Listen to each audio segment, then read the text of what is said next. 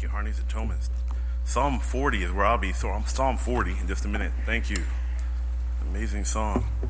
I do real quick before I start preaching while you're turning to Psalm 40.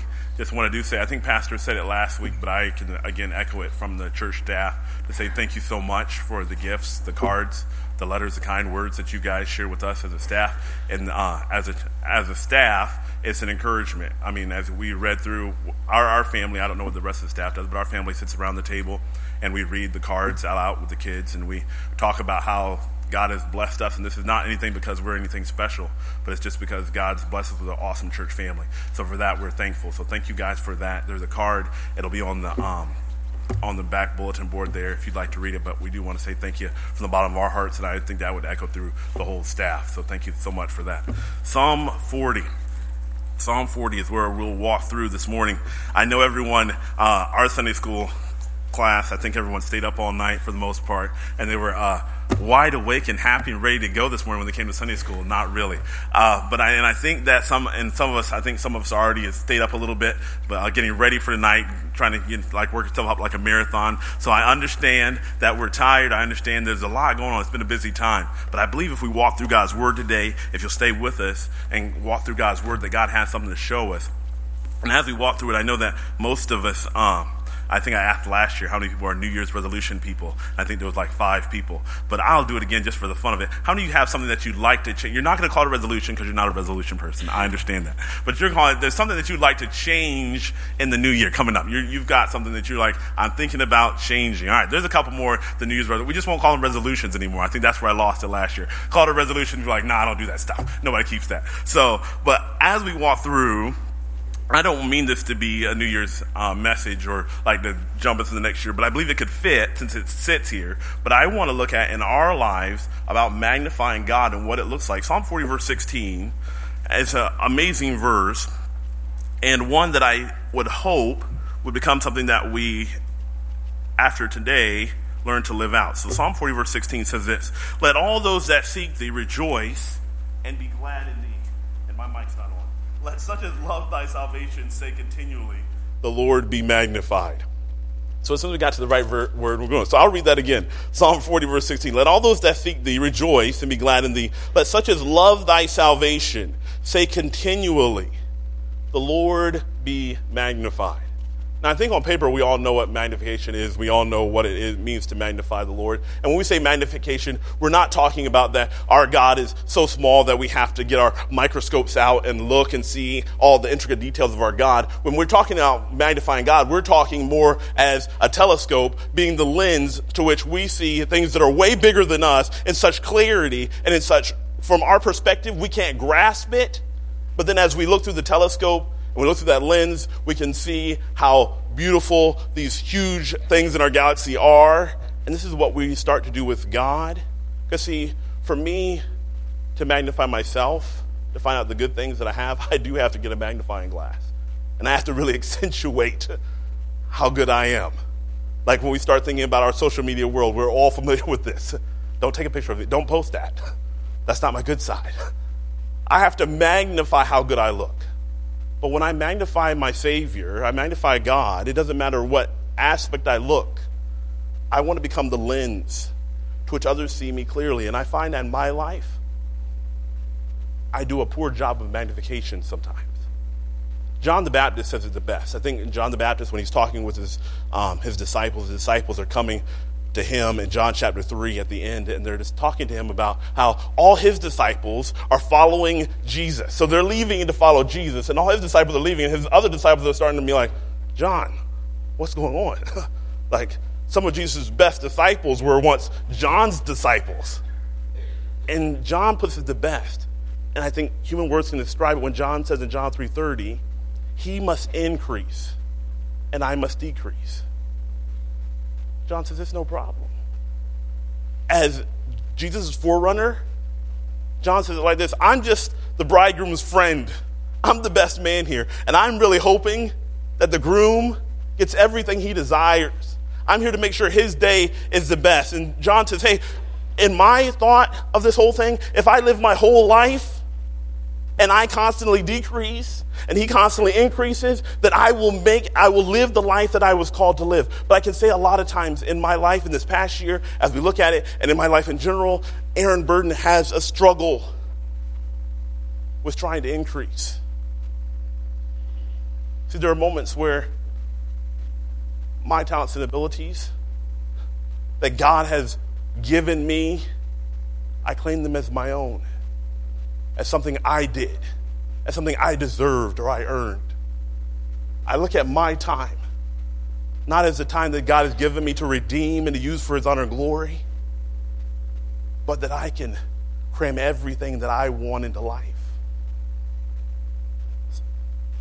A lot of times, in a lot of areas of my life, it's a lot easier to see Aaron Burden than it is to see Jesus Christ.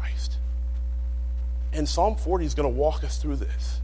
What does it mean? What does it look like to continually say it, not just with our mouth, but with our whole lives, continually say, The Lord be magnified, the Lord be magnified, the Lord be magnified. Everybody that sees me sees through me the lens to see that God is magnified. He is as magnificent as He is. And so, though from your perspective you may not always see it, I would hope that you would look at my life and see, Lord be magnified. Can I ask you the same? In your life, Dad, in your life? Do your kids see more of you or do they see more of Christ? Like when they see you, are you a magnification of a God that looks so far away at times to your children?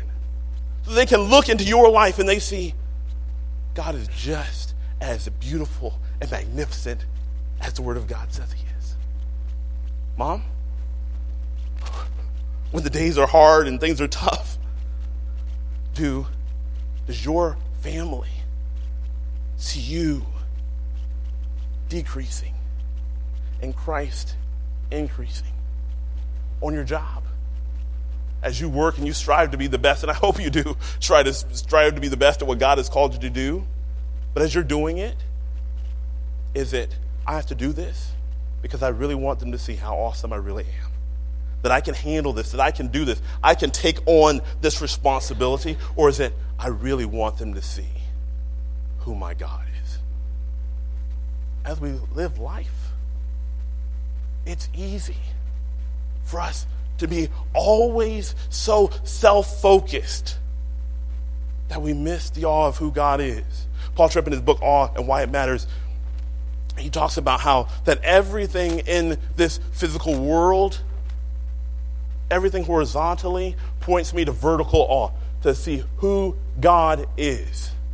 And a lot of times that is not the case in my life. You can look at Aaron Burden and sometimes really miss how amazing God is. And as we walk through Psalm 40 this morning, I just want to see because this psalm is beautifully written to show us how over and over and over and over again we can see, we can say, we can be the people that say continually, The Lord be magnified. The Lord be magnified. Or as John said it, He must increase and I must decrease. So we're just going to literally today, this morning, you may have gotten in your bulletin uh, just the map of what we're going to walk through. It's just simply, it's not, you can write whatever notes you want in that blank. I just wanted to give you a map that keeps me knowing where we're going and you guys know where we're going. And so when we get there, we'll know we're all at the same place. So as we walk through it, we're just going to simply walk through Psalm chapter 40, verse by verse, and just look at this whole picture of what it looks like to be magnified by God. So Psalm 40, verse 16, I'm going to read again in verse number 17, and then we're going to pray. Psalm 40, 16, and 17. Let all those that seek thee rejoice and be glad in thee. Let such as love thy salvation say continually, The Lord be magnified. But I am poor and needy. If the Lord thinketh upon me, Thou art my help and my deliverer. Make no tarrying, O my God. So let's pray, and we'll open God's word and find out what He has for us. Lord, we need your help. Lord, as I. Uh, preach through Psalm chapter 40, or there is a part of Aaron Burden that does want to stand in front of these people and show them that I think I know what I'm doing up here, but Lord, honestly, Lord, as we walk through this, Lord, I just want you to be seen. I want you to be magnified. So, God, I pray that you would please do whatever it takes to be magnified this morning. God, I pray that your Holy Spirit would work in my heart and, Lord, in my mouth as it moves, that it would say nothing that would hold back from your, hinder your glory and your majesty in these moments. And then, God, I pray that as we sit down and listen as a church, that God, you'd open our hearts, and Lord, our hearts would be open, that the word would fall on good ground, it would bring forth fruit, and that, Lord, in your Holy Spirit working in our congregation, that God, you would be magnified even again. So, God, we're asking for your help in every aspect of this service this morning. God, nothing will happen, Lord, unless you meet with us. So, God, we're asking for your help. Guide us through it. In Jesus' name we pray it. Amen. All right. Psalm chapter 40. We're just going to walk through this passage starting in verse number 1. So I'm going to start reading. Psalm 40, verse 1. I waited patiently for the Lord, and he inclined unto me and heard my cry.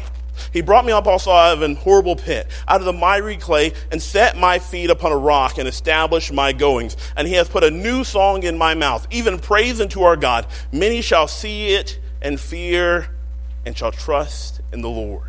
So the first three verses, as we wrap them together, as we walk through this passage, how do I consistently, continually say the Lord be magnified? And the first way we'd see it is in our testimony in our testimony, we can, we can show the magnification of our Lord. In the testimony that we all have. Now, some of us have more, I guess sometimes we say, more exciting testimonies because God pulled us out of this miry clay. But if we're honest, everybody in here, if you got saved when you were two and somehow you understood because you're some kind of child prodigy, like you were still in miry clay. And you still need God to pull you out and put your feet on a rock. And so when I start to magnify God, it comes out in verse number one. I waited patiently for the Lord, and He inclined unto me, and He heard my cry. And it wasn't like I was patiently waiting and God came along. I had been begging for God. God came and found me, almost like the prodigal son, where I was coming to Him, and He came to me and reached out. My testimony, he, verse two, He brought me up also out of an horrible pit.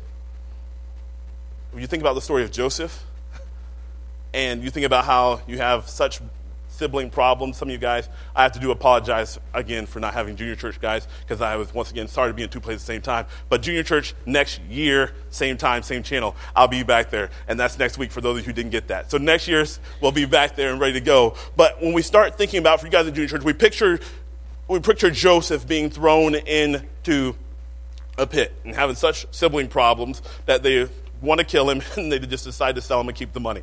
And so as they throw Joseph in the pit, this is the description that we have. This is where I was. This is where you were, according to your testimony. You were in a pit where you could not get out. The Bible, the word here could have the same idea of a well. Like you fall down in a well and there is no hope. There's no like, oh, I'm just, if I could run, jump to the top, I'll grab on like Batman and fling up to the top and run out of here. None of that's happening.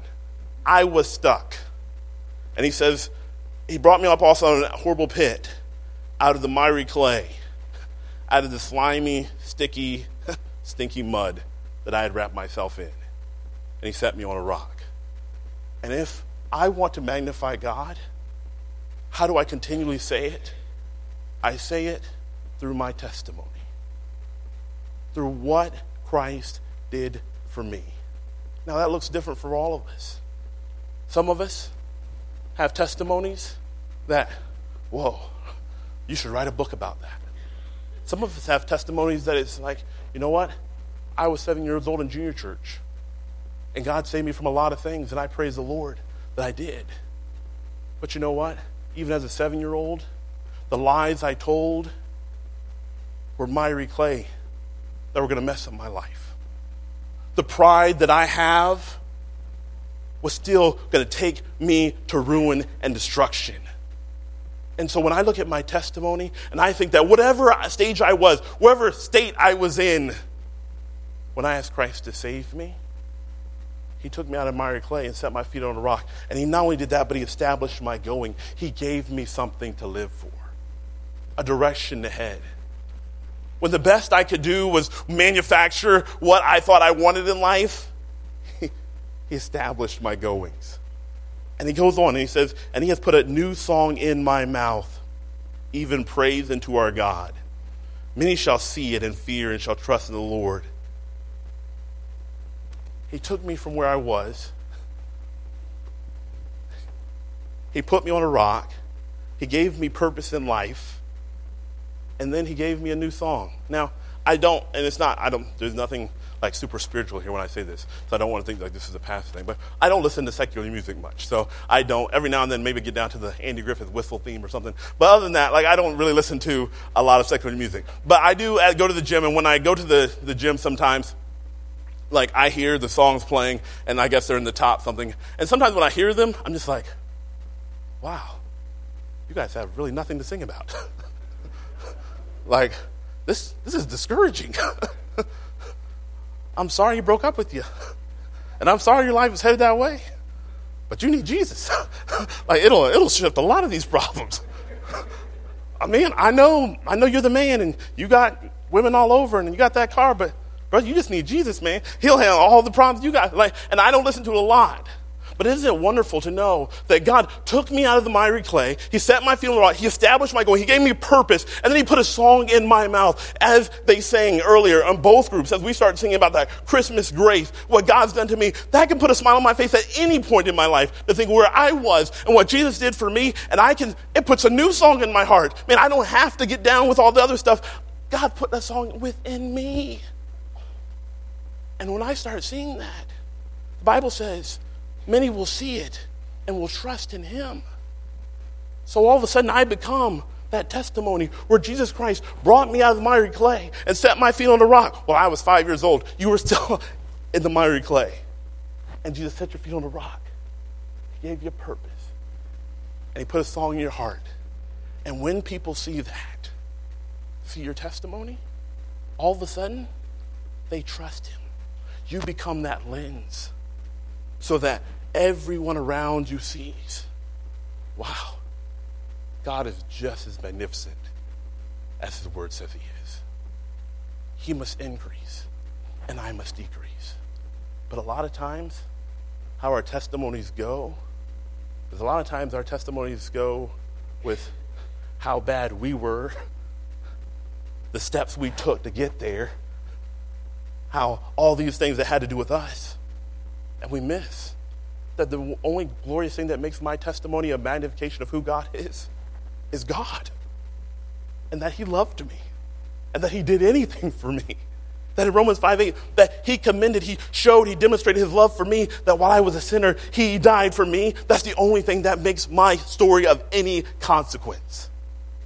And when I live that, and when I sing that song that He put in my heart, many will see Him and believe this was um, this happened. I think it was yesterday. Aaron was telling me, and it was I, just because I was preaching on this. It just brought it up. I guess Tavian that came to um, Aaron and the wonderful soul winner he is. He was trying to make sure that Aaron knew for sure she was going to heaven, and so he walked up and said, "Mom, are you saved?" and he's just asking, and Aaron and Aaron made a statement. This has nothing to do with measure, but it just popped in my head, and Aaron was like you know what? I decided to tell him my testimony because I don't think he knew my testimony. And she's like talking about how growing up, I don't remember if I ever heard, not my, my in laws aren't here, I don't think, and I don't, I'm not saying this negative to my in laws, since everybody knows my in laws, but I'm just saying, like, she's like, I don't remember hearing my parents' testimony. Like, I don't remember how, hearing how they were saved. And then I thought about it. I couldn't tell you my parents' testimony. I've never even heard how my mom and dad got saved. And then it hit me that one of the greatest things that shows how great God is I've never even stopped to tell my children. And when we start thinking about it, this is the telescope in Psalm chapter 40 that shows God and not just, whoa, that's a God so far away. Oh man, I'm sure on that clear, cool night, that looks wonderful. But I don't see him because soon as the sun comes, I don't know. But this is the testimony that says, I'm telling you, God is all who he says he is. Because if you'd have known me, he took me out of the miry clay. He set my feet on the rock. He established my goings, and He put a song in my heart. So the first thing as we see is that there's a testimony here that shows forth who God is. And we keep going. Verse number four.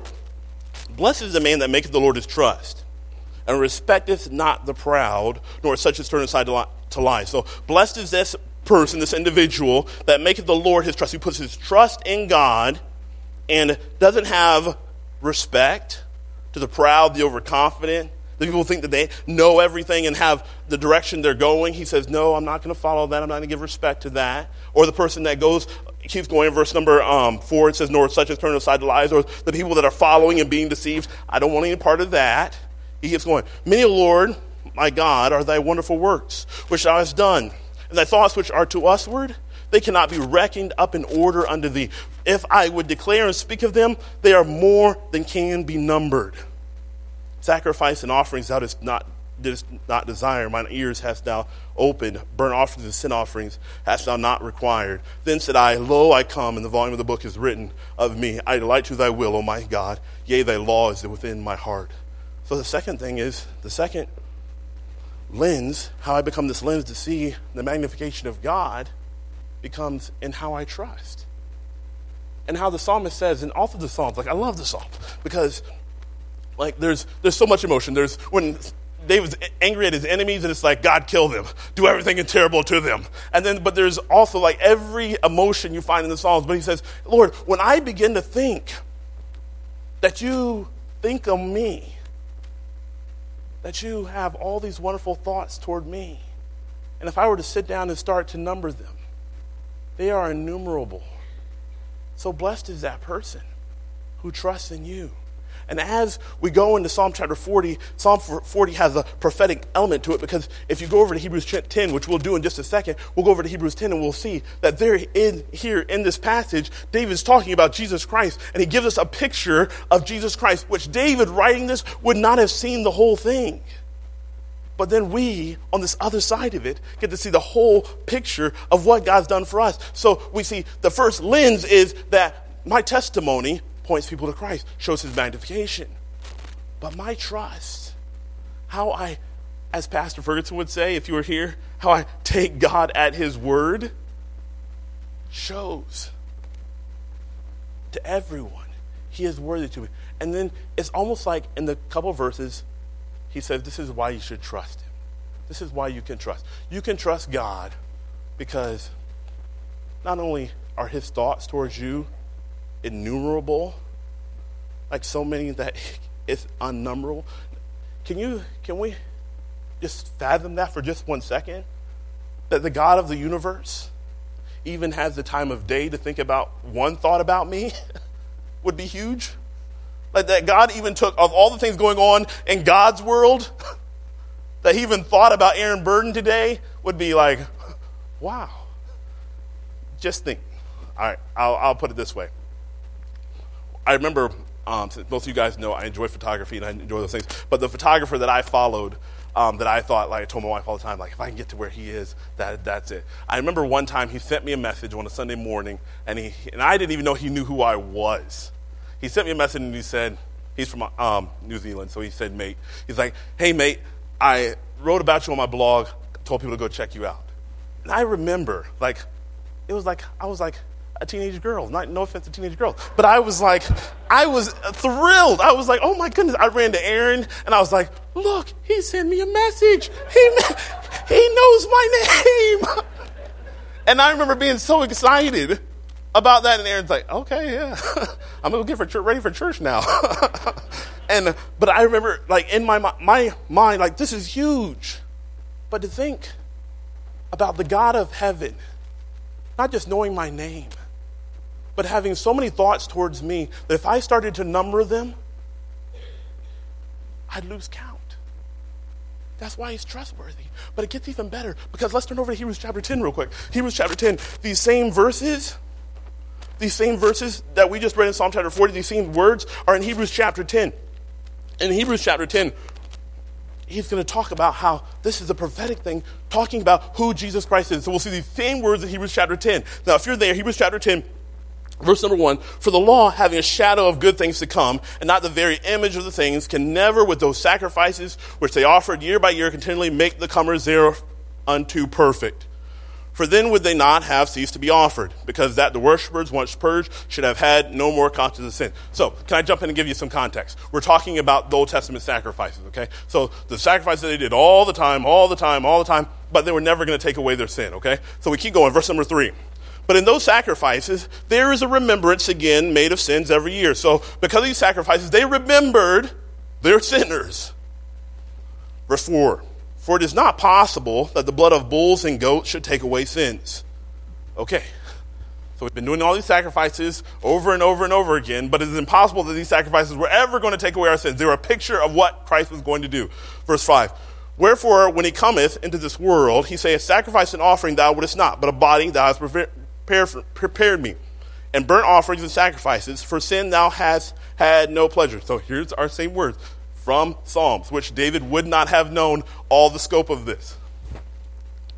We go on. He says, um, verse number 7 Then said I, Lo, I come. In the volume of this book it is written, To do thy will, O God. Above when he said, Sacrifices and burnt offerings, same words and offerings for sin thou wouldest not, neither had thou pleasure therein, which are offered by the law. Then said I, Lo, I come to do the will, thy will, O God. He taketh away the first, this is Jesus, taketh away the first, that he may establish a second, by the which will we are sanctified through the offering of the body of Jesus Christ once for all. And every priest standeth daily ministering and offering oftentimes the same sacrifices which should never take away sins. But this man, after he had offered one sacrifice for sins, forever sat down on the right hand of God. From henceforth, expecting till his enemies be made his footstool. For by one offering he hath perfected forever them that are sanctified. And so we come back to Psalm verse 40. We jump back into those verses. It says, Many, O Lord, O my God, are thy wonderful works which thou hast done, and thy thoughts which are to uswards, they cannot be reckoned up in order unto thee. If I would declare and speak of them, they are more than can be numbered. Here's the verses Sacrifice and offering thou didst not desire Mine ears hast thou opened. Burnt offering and sin offering thou hast, hast thou not required. Then said I, Lo, I come, and the volume of the book is written of me. I delight to do thy will, O my God. If thy law is written within my heart. So, can you walk with me real quick as we walk through this, as we think through this? So here's what we got. God has so many wonderful thoughts towards me that it's innumerable. And as David is writing this, David is talking about how, and same thing in Psalm 51, how he's like, God, I know that you don't want sacrifices over and over again that mean nothing. Like, if in Psalm 51, he says, God, I know you want a broken and contrite heart. If I could give you all the sacrifices for my sin, I would give them to you. But sacrifices aren't what you want.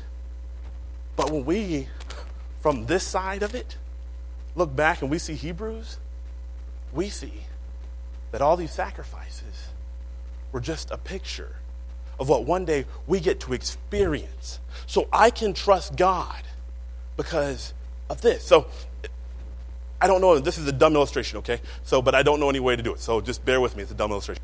Have you ever, I know some of you aren't on Facebook, and I'm sorry, I just offended like half of you. I don't do that Facebook thing. Okay, okay, just go with me anyway. Like, have you ever had like this awesome moment where maybe it was a sunset or maybe it was like something, and you you like whip up your phone, you take a picture of this amazing moment, and you look at your phone and you're like, that's not what it looked like, but it'll do. And you upload, and then like, and after Facebook like your picture, and you upload it, then everybody else is looking at this picture and like, I don't even know what that is. But in your caption, it's like, this is so wonderful. It was such an amazing sunset tonight. Okay, scroll, scroll, scroll. I don't know. This is what the this is what the offerings were. Like the offerings were like pictures that could never capture what Jesus was going to do. They were just pictures of like one day these bulls that can never take away your sin are going to mean something like beautiful when Christ comes. Yeah, the Messiah is coming and as they stand in line, they hit this like little grainy picture of what God was going to do one day. And this is the same picture David sees. And as we're reading in Psalm chapter 40, all of a sudden we see in Hebrews chapter 10 that what was happening is I can trust God because he thinks on me and that he came. He paid for my sins one time and he sat down and was done. And then he says this, and I delight to do the will of God. That Jesus did all that for me. He died, he was beaten. All those things that those sacrifices look like. And we would say, oh man, if us sinning Americans who I'd prefer to buy my meat at Kroger than to actually handle it and chop it up myself. I'd rather, I don't want to see that. The violent thing of what it was to watch sacrifices was just a picture of what they were going to do to our Savior when they didn't even know he was a man. He wasn't recognizable as a man. But he did that and he thought of us, and he delighted to do the will of God. So I can trust him. Those sacrifices were just a picture. Because the God of heaven, who thinks on me, not only just thinks about me, he gave his life for me, and he delighted to do it. He delighted, as Isaiah 53 said, he was wounded for our transgressions, he was bruised for our iniquities. The chastisement of our peace was upon him, and by his stripes we are healed. He delighted in it. And David only saw a little bit. So the what what this telescope that shows me the magnification of God starts with my testimony about what God does for me, but it goes deeper into my deep trust of who God is. Who spared not his own son, but delivered him up. How shall he not freely give us all things? That I can trust God because he thinks on me so much so that he gave his son to die for me and was happy to do it so that I could know, so that I could experience who Jesus is. So now all those people standing in line doing sacrifices that never knew, Aaron and Burden can stand here before you guys today having experienced what Jesus Christ did for me on the cross. Knowing that it's not just a blurry picture, I've experienced that love. I've watched what he did through the Word of God and then watch what he's done in my life, and I can say, I'm sorry had, that you guys saw that little grainy picture on Facebook, but I experienced the whole thing and what he did.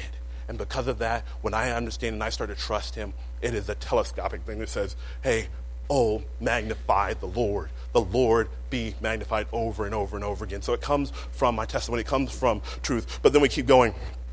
Verse number nine. I have preached righteousness in the great congregation. Lo, I have not refrained my lips, O Lord, thou knowest. I have not hid thy righteousness within my heart. I have declared thy faithfulness and thy salvation. I have not concealed thy loving kindness and the truth from the great congregation. So, three here we see we see this magnification, the Lord be magnified in the way I talk. Now I'll read this real quick one more time. I have preached. Now this is not the preach like I'm pretending to do up here right now. This is preaching like proclaiming, exclaiming all the glories of God. So I have preached righteousness in the great congregation. Lo, I have not refrained my lips. Now, some of us can read this verse sometimes, and out of this context, it would make perfect sense. I have not refrained my lips because it just seems like stuff is just always coming out that shouldn't be coming out. But there is never a time where praises to God need to be refrained, where it's not a bad time for me to talk about the goodness of God. And so he says, I have not refrained my lips, O Lord, thou knowest. I have not hid thy righteousness within my heart. I have declared thy faithfulness and thy salvation. Now, can that be said in the way that I talk? That everything in me, man, I never hide how good God's been to me. I don't care who knows. It's like the shepherds. Since we're talking Christmas here, like the shepherds going back running through town, making a ruckus. I don't care who knows. I just saw the Messiah. I'm going to let everybody know. Forget the sheep. This is the biggest deal that's ever happened. And but most of the time in my life, I'm not magnifying because this isn't the way I talk. Do, do my children hear me talk about how wonderful God is. The people around my house, I think it was D.L. Moody, I think he said that if a man loves the Lord, even his cat should know, or something like that, because he would, he'd stop kicking the cat. And like one of D.L. Moody's best quotes, I think just nobody knows about it. But, uh, but he's like, everybody should know. Do the people in my house know? Do I conceal the faithfulness of God? Then if I am, I'm not being that telescope. When I go to work, when I'm around the community, is this the way my mouth talks? That can I tell you how wonderful, how amazing, how faithful, how merciful, how much loving kindness and truth my God has? Is that the way I communicate? Because if that's the way I'm communicating, I am showing to the world my God is as magnificent as His Word says He is. But if not, most of the time, my words are filled with complaint about why things aren't the way I want them to be. Why this isn't always the way I'd want it. They're filled with anger because, no, this isn't the way my justice system says it should be done. And in those moments, I'm not a good magnifier. I'm not showing anybody how wondrous my God is. And when we started looking at it, like, if there's ever a place on earth that it would be so exciting to walk into, that it would be so, ex- like, you would think that everybody would be talking, it would seem like that'd be a church. Like, it seems like as soon as we walk in this building, if there's ever a place on this planet Earth that we'd be so excited to talk about the mercies of God. And I know that every time, like some people just don't talk in front of people, but it's funny because you're like, you're like, anybody got praises? Crickets, crickets, crickets. God is so good. Can we sing that verse again? God is so good. Praises. And the psalmist says, Lord, you know. I can't even refrain my lips. Every time I open my mouth, man, God is so good. Can I tell you what He did to me today? God, God is so great how He's working in my life right now. And that's when I become that lens. So everybody around me starts to look and see, I don't know what's going on with that lunatic, but he really believes whatever his God is doing in his life, and I need a part of that. But most of the time, we're like, we're the Christians that the people see, and they're saying, whatever that is, I don't want to have anything to do with it. When we start looking at this magnification, then lastly, we look through it. And this, I would say, is the beauty of the Psalms, the beauty of the Word of God, the beauty of walking through the passage. But I would say it's one of the hardest. He goes through and he says this in verse number 11. That same tender, loving care that I'm talking about that God shows it to me, he says in verse number 11, Withhold not thou thy tender mercies from me, O Lord. Let thy loving kindness and thy truth continually preserve thee. So, pretty much, the psalmist is getting serious here, and he's saying, Lord, that same thing that I can't refrain my lips about, the same things that I just, just run in my mouth all the time about how God's good to me, says, God, I need those. I'm going to need that loving kindness that I tell everyone about. Because he goes on, verse number 12 For innumerable evils have compassed me about, my iniquities have taken hold upon me, so that I am not able to look up. They are more than the hairs of my head, therefore my heart faileth me. And now the psalmist gets real. Hey, I do tell everybody about how awesome God is. But I'm just going to be honest with you. God, that same, that same tender mercy that I tell everybody about, God, I need those right now. For innumerable evils are on me. Some things I didn't do, I didn't ask for. They're happening to me. And he goes on, he says, My iniquities, some of these things are my fault. I made bad decisions. I'm living with consequences. God, from innumerable evils have compassed me about. My iniquities have taken hold upon me, so that I am not able to look up. They are more than the hairs of mine head. Now, for some of us, that's not a big deal. It only take one problem in the whole day to make it more than the hairs on our heads. But for some of us, we've been here. We understand in all seriousness. We know what it is to have so much going on that it's like, my heart is failing right now. He says in verse number 13, Be pleased, O Lord, to deliver me. And almost like Jesus' prayer in the garden, if it be your will, let this cup pass from me.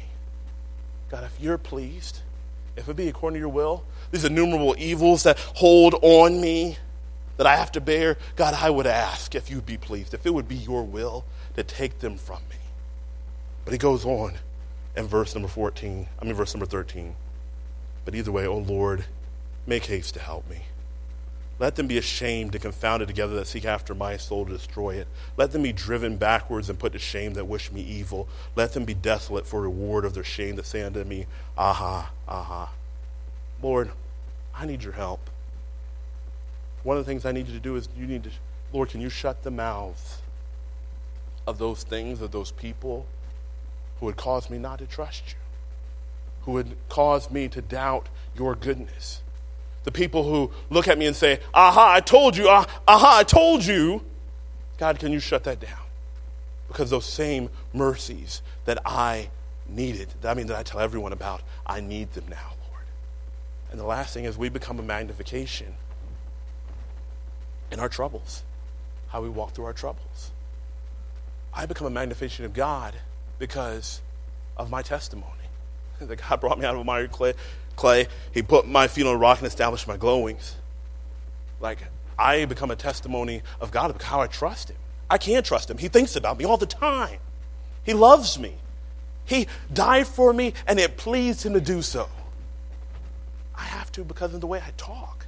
Everything that comes out of my mouth praises who my God is. But one of the hardest and the most, I would say, one of the most clear becomes how God takes us through our troubles. Because when God walks us through our troubles, nothing screams so clearly that God is who He says He is, and we can navigate our troubles. When we look through the Bible, I guess when we think of, like, it gave me a perspective because a lot of times we think of the Bible as heroes. And I was, can't remember who I was hearing preach, but he was talking about how the Bible is a book of heroes, book of broken people that God used and did wonderful things in their lives. And it changes your perspective that you see that now there are a whole bunch of broken people whose God did something in their lives and made a story that all of us think like, man, I would love to be Daniel, but I don't want to go to lion's den. I would love to be Job, but I don't want to go through the trials he did. I want to be, and they're not heroes. They're just people who magnified God through, through their struggles, through their troubles. We looked at them and we saw, wow, God is so amazing. And I would love to experience that, but we don't want to experience the struggles that it took to get there. And when we start looking at it, the psalmist is. It, it's almost like you're laughing and joking with your friends, like, yeah, God is good, but then you, you, you sit down with your close friends and you have the, the conversation that says, but right now, really, innumerable evils are on me right now. My heart fails. And in those moments, that is when God shows himself to others around us so clearly. But we don't really want to walk through those things. But all of us know we read through the Word of God, when Job loses everything, and the Bible says he tears his clothes, falls down to the ground, and says, Naked came out of my mother's womb.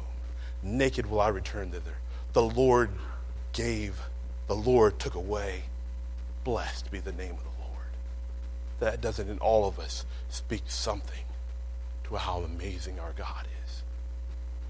And so when we start looking at it, when my testimony works, and I, and I begin to talk about how what God did for me, when I'm trusting Him like I should, because not because my way always looks like it, but because I know, because in the Word of God, He's shown me. He's let me experience that He thinks on me. He loves me. He's been pleased to do something for me. And when my talk begins to say, hey, everyone, I just want you to know how wonderful my God is, but then even in my troubles, I come to the conclusion of verse 16. Let all those that seek thee rejoice and be glad in thee. Let such as love thy salvation say continually, The Lord be magnified. And to keep it going, verse 17, this heart, this attitude, this mindset has to be there.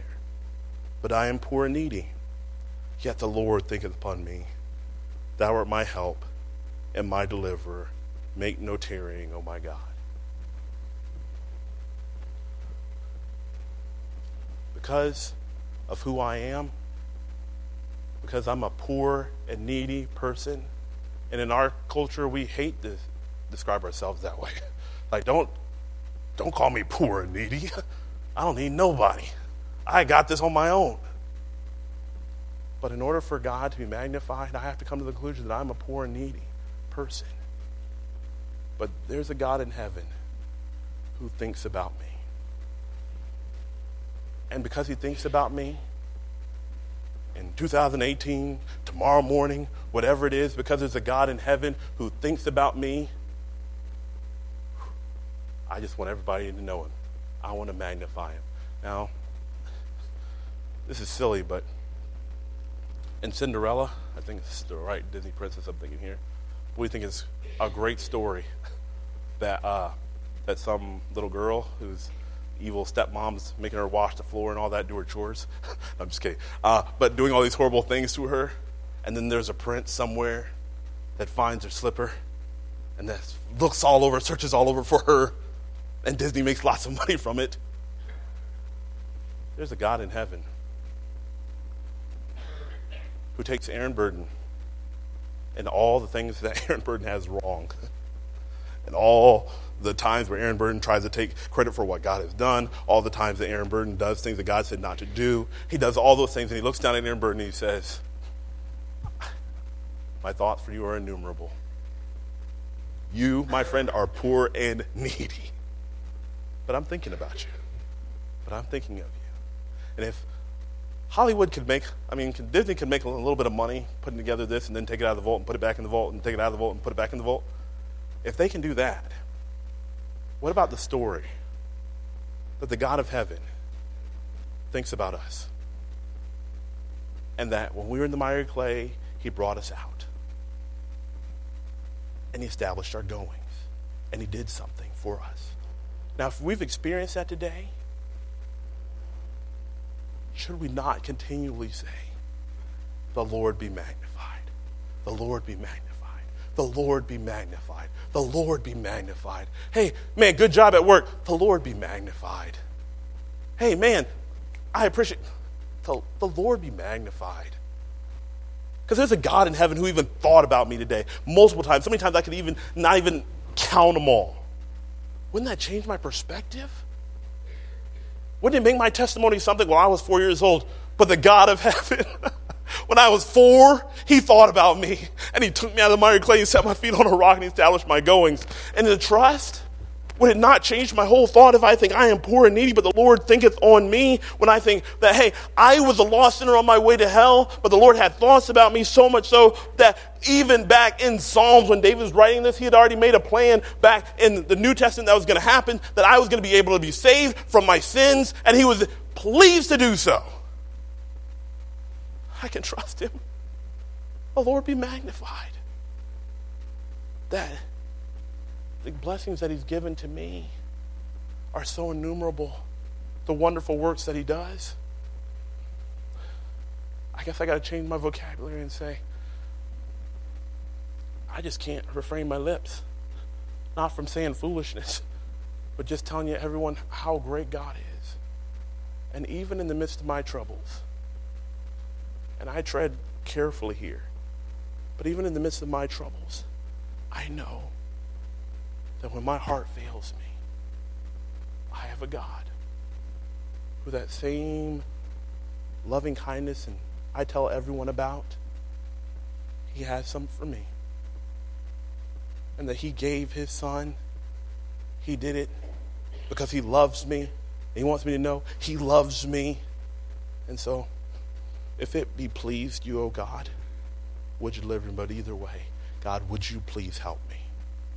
And when I come to these kind of, when I live this life, when us as individuals live this kind of life, the world begins to look at us. And they look at us and they know that is nothing in Aaron Burden. that is nothing in any member of Trinity Baptist Church. That is nothing in my dad. That is nothing in my mom. That is nothing in my family member. That's a picture and how amazingly awesome God is. And so I have to say continually, the Lord be magnified. The Lord be magnified. The Lord be magnified. So that every around me sees. Not Aaron Burden, but God, because he's increasing